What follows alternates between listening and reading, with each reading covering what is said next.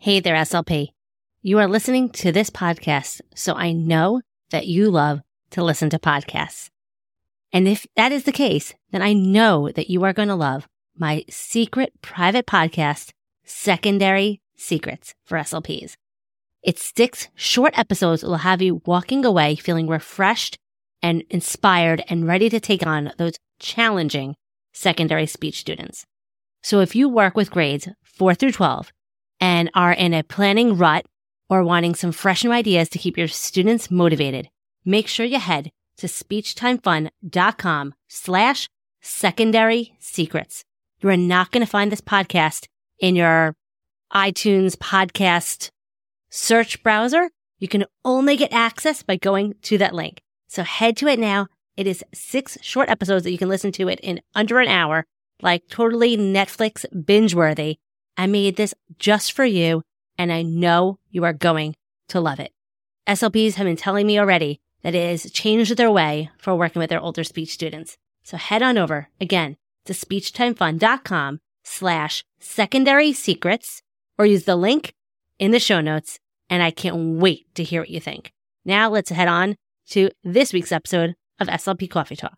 Are you sick and tired of professional development that isn't relevant to you in the field as being a school based SLP or an SLP that works with school aged children, I hear you.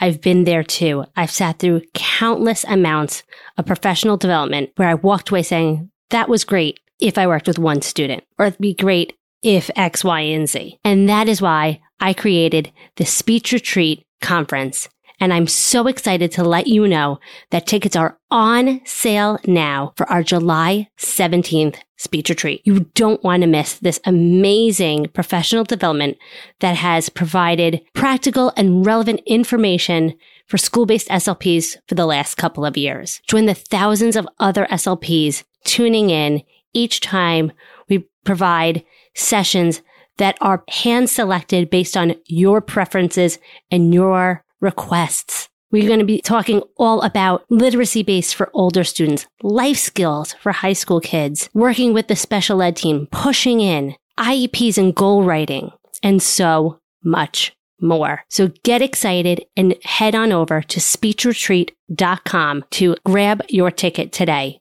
You don't want to miss out because we are already giving away tons of prizes in our exclusive Facebook group. So don't wait. Sign up right away so you can join that Facebook group and join in on the fun and celebrate being an awesome SLP that you are and get ready to learn so much information on July 17th. Can't tune in live? Make sure you sign up ahead of time so you get access to all of the recordings. You can only get access to it if you sign up beforehand. So make sure you head to speechretreat.com to grab your ticket today. Now, on to today's episode.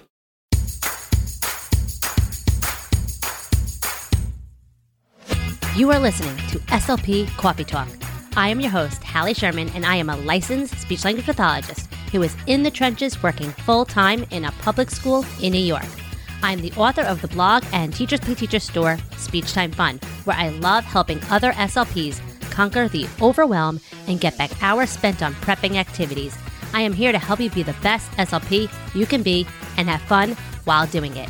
Just like your morning cup of coffee, this podcast is just what you need to start the day or week. Let's jump into today's coffee talk.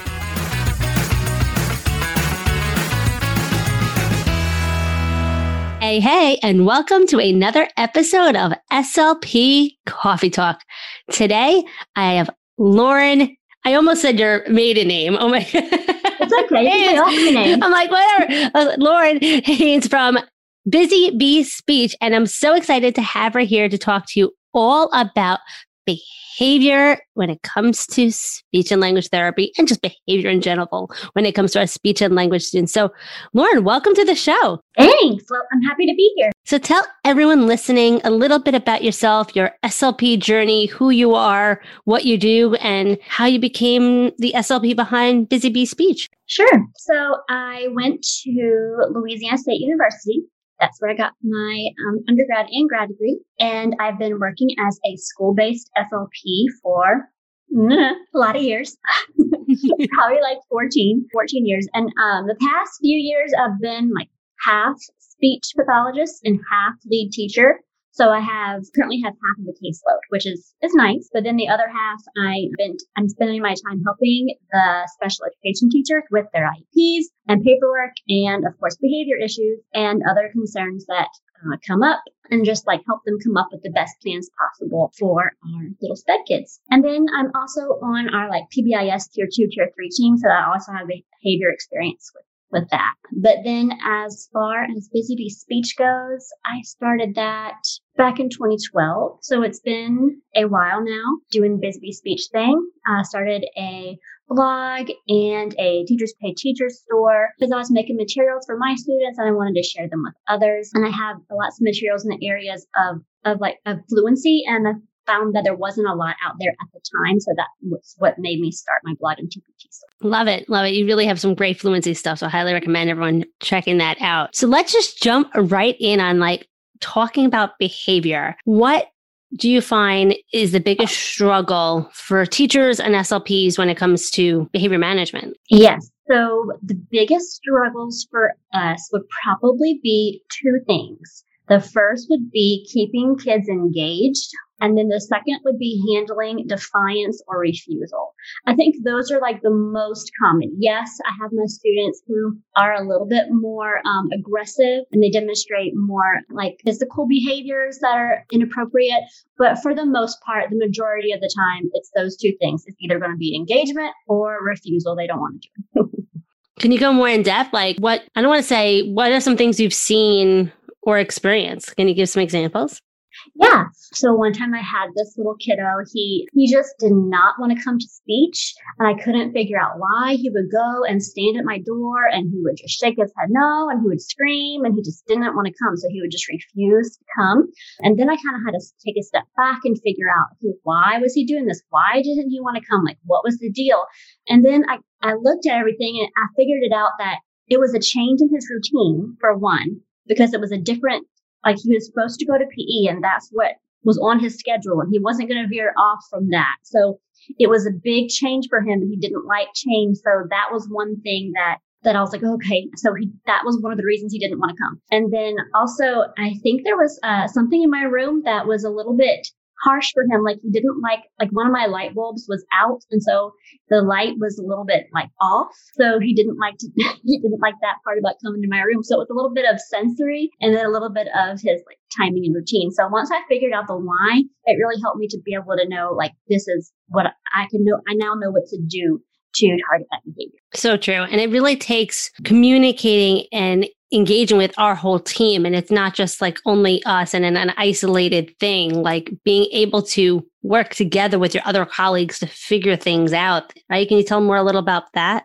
Yes. So having the whole team on the same page is huge. Like it can make the biggest difference in a child's behavior and then just makes them happier if they have their behaviors under control. So a big part of, of making sure that you're addressing those behavior challenges is to have a plan and then to be consistent and follow through with what you say. So if you create a plan for a student um, for exactly what you'll do when the different behaviors arise, it'll make your life like a whole lot easier and then you'll remain a lot calmer um, because you aren't flustered or wondering how to handle the situation you already have it on paper and know exactly what you're going to do and then if the whole team is aware of the plan the student will learn the appropriate behaviors more quickly because everyone is addressing them in the same way. So then being consistent with those limits and expectations has always been just huge for me in handling those behaviors. And so this is expe- especially important when you have certain rules and consequences.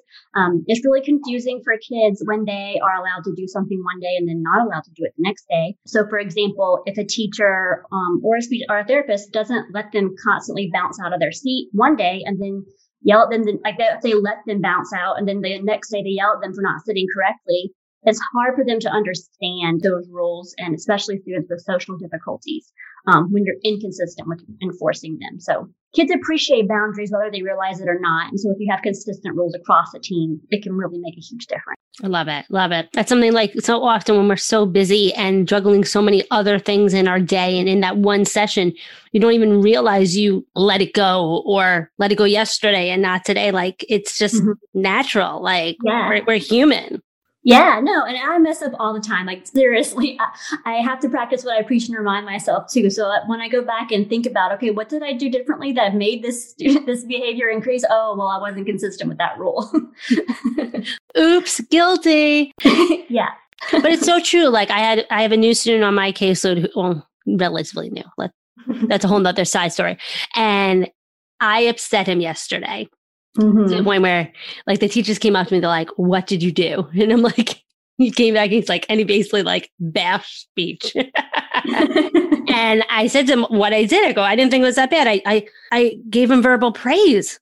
I said, uh-huh. good job. But they go, oh, no, you can't do that. I go, what? Like, and this, thank God I spoke with them because I didn't even realize that this was something that was setting him off. I thought I was doing the right thing by like giving him encouragement to like, oh, no, no, no, just you have to ignore him in those moments. And I'm like, good to know now that he hate speech, but like, oh, yeah, like so having that communication with your team members is huge. Like, if you wouldn't have had that conversation, you would have just been, you would have had no idea what was going on. So what did I do? I gave him, I gave him a thumbs up. That's all. So maybe he just gets really embarrassed with praise. and so it's so true that like, well, what works with one student, one size fits all. Like, can you go into a little bit more about like really individualizing your strategies? Yes, for sure. So with any, like just like with any part of therapy, like everything needs to be tailored to the specific student. And so it's important to know the function or the reason for the behaviors that the students are exhibiting. So the four main functions of behavior, a lot of you probably know this if you've taken any kind of behavior course, but it would be um, attention seeking. So some of them might want attention from an adult or a peer. Escape or avoidance, they don't want to do the activity. Sensory stimulation, so there's some kind of sensory issue going on, like the example I gave with the student in the light in my room.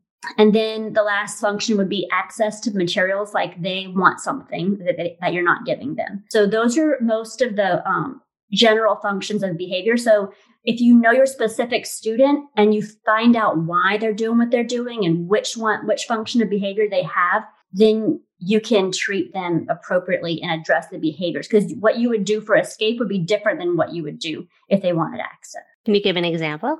Of course.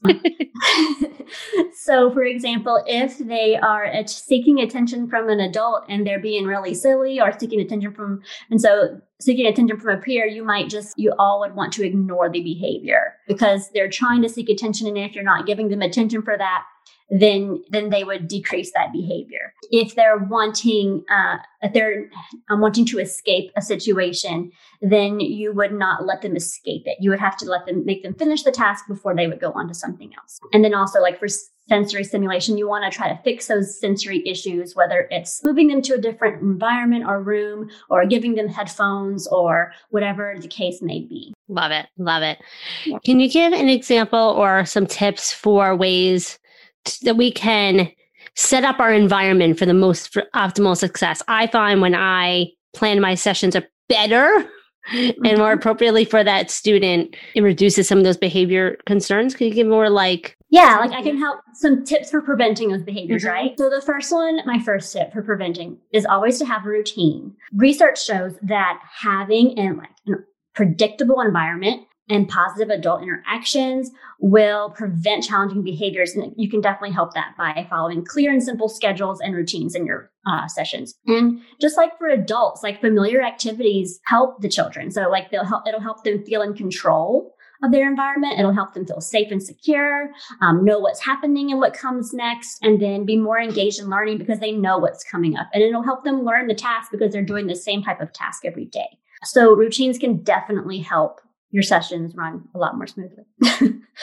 and then also, I would encourage you to uh, to have a routine and then to use visuals, having a visual schedule, or having visuals to complete directions.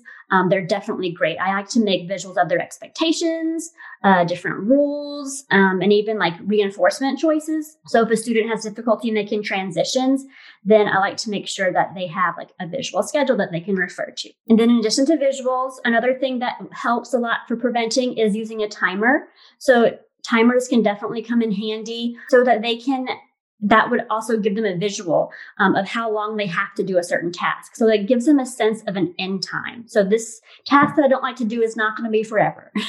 so for example, we might do five minutes of work and three minutes of play. So you could set the timer for, okay, we're going to work for five minutes. When the timer goes off, then we're going to play for three minutes. It just helps them get a clear picture of what's expected, um, especially if they have trouble with abstract skills like time. And then also would be another, another tip for preventing behavior challenges would be to just keep them engaged. And when they're having, because when they're engaged and having fun, of course, they're going to be more compliant, right? So some of those things that can keep them engaged are just like high interest videos, books, or toys. You know, like if they love Sesame Street, maybe you'll pull out a Sesame Street book, okay? Or um, a video of Elmo. Or um, if they love farm animals, you'll pull out your farm. Just something that's more high engaging, especially if you know that they're going to have a behavior challenge that day. Also, music and movement are also usually engaging for kiddos. And did you know that like music occupies more areas of the brain than language does?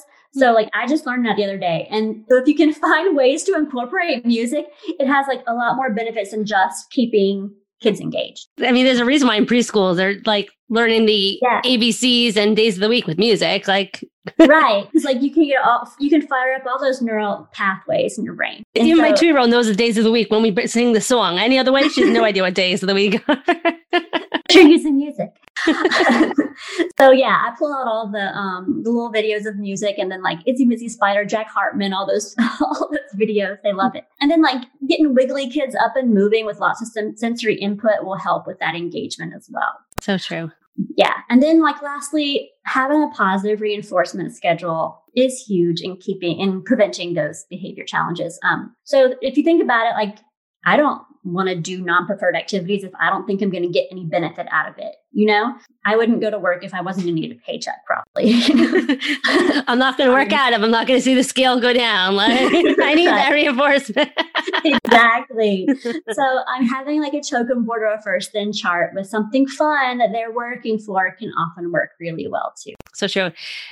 Now, we might have some people listening saying like do i always have to do tokens do i always have to do prizes what would you say to someone who is like hesitant on the token board yeah no you definitely you definitely do not have to and i that's not my first go-to mm-hmm. um, if i obviously i always want a child to be intrinsically motivated first and I want to try to build that rapport and let them have fun in therapy without having to do that. But if all of my activities that I have to do because of their goals are are non-preferred for the kid. Like if they mm-hmm. don't want to do anything, then it's what I'm going to use because I, I find that it will get them to comply and they will get something out of it. Even if it's just a first then chart. Like first we do this, then we'll get a sticker. First we do this, then we'll blow bubbles. Like it doesn't have to be a whole token system. It can just be a if then. So, so true.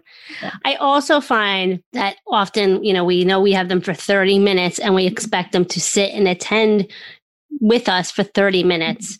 Can you give some insight and some tips on ways to help get the most out of this session with some of those students that just can't attend for 30 minutes? Yeah, I mean, it's attending is is hard. So just keeping up that keeping bumping up that engagement is a huge thing. So if you know um, activities that they'll pref- that they would prefer to do, then you can always go to those. So it just would depend on um, the dynamic of your group um, if it was a, if it was a group or if it was an individual student or if it was like a group of two. So it would really depend on your group. You're going to have to get to know your kids and build that rapport with them. Establish instructional control, which instructional control is just I guess it makes them like it's just like a makes them want to work for you. Like it's just that dynamic that you have with them. Like you you are in control of the situation. So for this, you want to like make sure that they know that you're fun, that you're going to pair yourself with fun things. So if you're consistent with that and you pull out the fun things in the beginning and like, and they can associate you with that,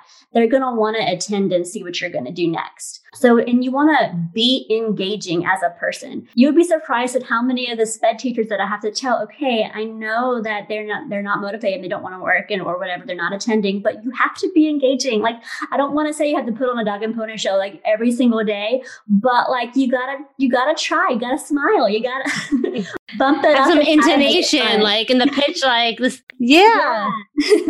you gotta like be engaging for, for the kiddos. And then uh so you can make any little boring thing really fun if you tried, you know? If you are excited about it, then they're gonna get excited about it. So I would say that that's something that would really help with their attention because you have to make them want to work for you, you know? So, so true. So true. Hey, like the building rapport, that's what we do with our students right in the beginning. And it's so Yeah. important to get that in first. Yeah. Can you give some examples of some of your favorite visuals and things that you might use with your students to help with Mhm. behavior? Yeah. So I like using a visual schedule. The one I have is like a little flap. So it's like a um it's a Velcro and then it just closes um, Mhm. whenever I'm done with it. So like I have a little schedule. I have one that has three and then one that has five. And then for activities, I'll just put the different activities and they can just close them when they're done. So I find that's easy for speech because I don't usually don't do more than five things in one hmm. session. And then like it's usually about depends on the group. Or if it's an individual kid, I might do more activities. If they're like preschools, preschoolers that are younger, I might be having to change out Every five minutes. every five minutes. Yes. But if it's a group, I usually do about three and then I give them each one and they're they close them and they like to know what's coming next and and they they're happy with that. So that's one visual that I like. And then, you know, I'll I like to have that if then chart for some of the kiddos that that need to know what's coming. Like they need to know that something fun is coming. Um, I have the if then chart, and then I have these little mini token boards that that I have that can go like that I can give to them individually, so they can keep track of their own little tokens if we're doing a token board. Do you have any tips or advice for like some maybe older Older students, Yeah.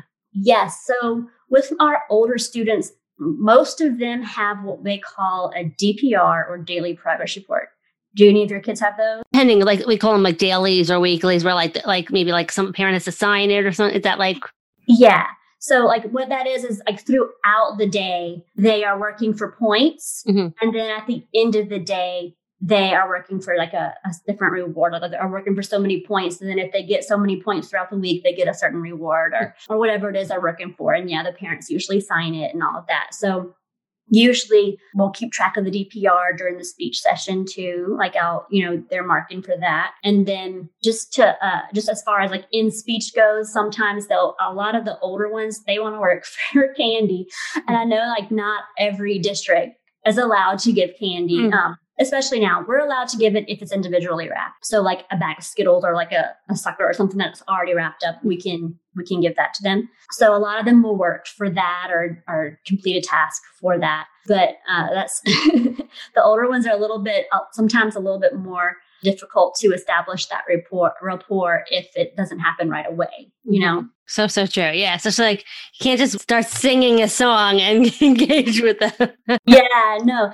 I mean, I might I might bust out some TikTok moves maybe, but yeah you have to like find things that they that's high interest for them you know like maybe they like a certain youtuber or maybe they, they want to watch a certain video at the end of their session or do something you know that's cool like they can i've had kids work for five minutes of ipad time and you know i'm fine with that as long as i can you know monitor what they're doing Mhm. so or like play a certain game on my ipad with me at the end or or whatnot they'll they'll work for that Mhm. it's the same techniques, just different Mhm. rewards and different systems, and maybe using not so cutesy things and just slight changes and adaptations. Exactly. And like if you establish rapport with them, like for the older ones, it's important to to really listen to them and not just like preach at them or talk to them, um, you know, like, you know, fuss at them. Like you want to make sure you're listening and okay, well, why? Or why don't you want to work on this? Well, explain to me, you know. So that a lot of times helps. And I also find again, like if you are the fun one, I have found that I've had students where the teacher's like ripping their hair out, not knowing what to do with them, and they're fine with me. I'm like, what do you mean? Like I Yeah. didn't even I didn't even need the token board. They're good. Like they had fun with me. I, I tailored my sessions to their interests, to their Exactly. so Exactly. I know you have a lot of fun ideas for like high interest activities for older kids. And so I'm like, if I have questions, I'm going to your, your website. Like, okay, what is Hallie I need to do? something fun. YouTube, Pixar shorts, Yeah. like go for it. for sure, YouTube. any other, can you just maybe share like maybe any mistakes you've made or things like that you've learned from, like any aha moments or? Well, I've made a lot of mistakes. Listen, any, anything that you like, like wish you would have done differently? Any scenarios that come to your mind? Uh huh. What are you willing to share? yeah, well, like it's hard whenever, like, when you're first starting out in the schools, like, because you're expected to be the jack of all trades, you know, when you work in the schools. Like, you have to know everything about everything. And when you when you start out, you don't. Heck, I still don't. but um, but especially with behavior, like I was not good at crowd control, you know, so that's why I went into speech. So it was hard whenever I had like a group of kids who got really rowdy and I didn't know what to do, you know, or like one of my little students who like would not come out from under the table when it was time to leave. Like I'm like, okay, it's time to leave, and you won't come out, and I'm freaking out, you know. So I guess I just at that moment I had to just like stop and realize like I am in control, you know, like the it's not the kid. I am in control of of my behavior, and I can I can't control what they're doing, but I can control what I'm doing, you know. So I can control how I react. I can control um, how I talk to the student and the decisions that I'm going to be making. So, I mean, for that one student that wouldn't come out, I had to ask for help, and it's okay to ask for help. You know, I was, I was, that was going to be my next question. Have you ever had to ask for help? And like, for sure, had to ask for help. And I mean, two heads are better than one. And like most of my kids with plans, the step three of the plan is call for help, you know, like call for the team to come in. So and when that happens, it's okay if the team has to come in. It's okay to admit that you need help and you know you can't mm-hmm. handle all things. mm-hmm. I had a student once that eloped like on like we were going from the classroom to speech and he did bolted. I just screamed to the other end of the hallway, someone, st- someone stop. oh my God, you're going to get there faster than I am. And it, I had to ask for help. Everyone's looking at me like, what are you going to do? I'm like, what are you going to do on the other end? uh-huh. yeah. So there's a lot of things that I learned about behavior just through the experience of um, watching others deal with it, or having to like think of things on the fly, realizing that all kids are different and their needs are different and you have to tailor your actions differently with each one. So everything's a learning experience and it's okay to not know. things are trial and error for sure. Do you give any advice to like a CF or a grad student who's feeling a little unsure or nervous when it comes to dealing with this aspect on top of everything else that they have to deal with? Yes. It's okay. Again, it's okay to not know. You have more resources than you realize you have. There are people that you can ask that you probably don't know that you can ask them. Um, one would be the school psychologist. One would be the child's education, the special education teacher, regular education teacher. If you have like we have what's called an educational diagnostician who comes and does like the functional behavior analysis for the students. I don't know, like so different districts are different and states have different requirements. So I would definitely like look into who would all your resources be to be able to ask your questions to. Um, and don't be scared to speak up and ask questions. Nobody expects you to know all the things. I, I remember feeling like I mm-hmm. couldn't admit that I didn't know something because I would show weakness, uh-huh. a sign of my weakness. So like people would yeah. know I'm, people will know I'm fresh, like and new. yeah, well, you can always approach it like I don't know how to handle these specific behaviors. You know, mm-hmm. like not that I don't know how to do anything or any behaviors. like I'm having trouble with these behaviors. What suggestions do you have? what has worked for you since you're also working with this student? Right. And like the parents are another resource you could always ask. What do you do at home that helps? You know, that kind of thing. so, so true. So true. Any last bit of advice that you would give to everyone listening when it comes to dealing with difficult behaviors? Nope. Just keep doing what you're doing. And I know that, um, that, that y'all are all trying your hardest, especially in these crazy times. It's always, you know, not easy, especially to keep kids engaged across the screen. so that's a whole nother issue that you have, a barrier. But um, I know you're all trying your hardest and um, just keep it up. Thank you so, so much, Lauren. Lauren, can you tell everyone where they can learn more about you and everything that you have to offer SLPs everywhere? Sure. Um, my website is busybeespeech.com. You can find me there. I have several blog posts about behavior if you want to know a little bit more. I also have a Teachers Pay Teachers store under the name Lauren Lepore Haynes. And you can also find me on Instagram and Facebook at Busy Bee Speech. And I highly recommend go checking her out. You'll learn a ton of awesome tips and tricks for your speech therapy room. So go check that as soon as you stop driving or whatever you're doing right now. I, I don't want anyone getting into any accidents or anything like that. so thank you so much, Lauren. As always, I'm going to end this episode with a joke. When does it rain money? She knows because I already told her the answer and she's pretending like she doesn't know. so when does know. it rain? when does it rain money? When there is a change in the weather. But um, ching.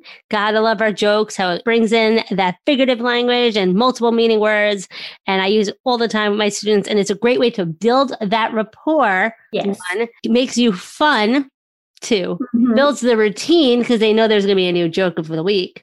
Three and four, it gives our my students keeps my students engaged while we wait for the other students to arrive into the speech room. There's no downtime. So that is why I love using jokes of the week. And I don't do it anything fancy. It's on seriously a piece of printer paper because it's like I steal it out of the photocopy machine at work. Like, so it's free. And I fold it in half, like literally like like you know the hamburger hot dog fold. I hamburger fold it, and on mm-hmm. the top, top flap, it's the joke, and inside is the answer. And I masking masking tape it to my wall. It's so not fancy, but efficient. Oh, I bet they love that. Mm-hmm. You're so fun, Hallie. No, it's really desperation sometimes. You need to do what you got to do. yes, indeed. okay, guys, until next week, SLPs, stay out of trouble. Thanks for tuning in for another episode of SLP Coffee Talk. You can find all of the links and information mentioned in this episode at www.speechtimefun.com. Don't forget to subscribe to the show so you don't miss any future episodes. While you are there, it would mean the world to me if you would take a few seconds and leave me an honest review. See you next week with another episode full of fun and inspiration from one SLP to another. Have fun, guys.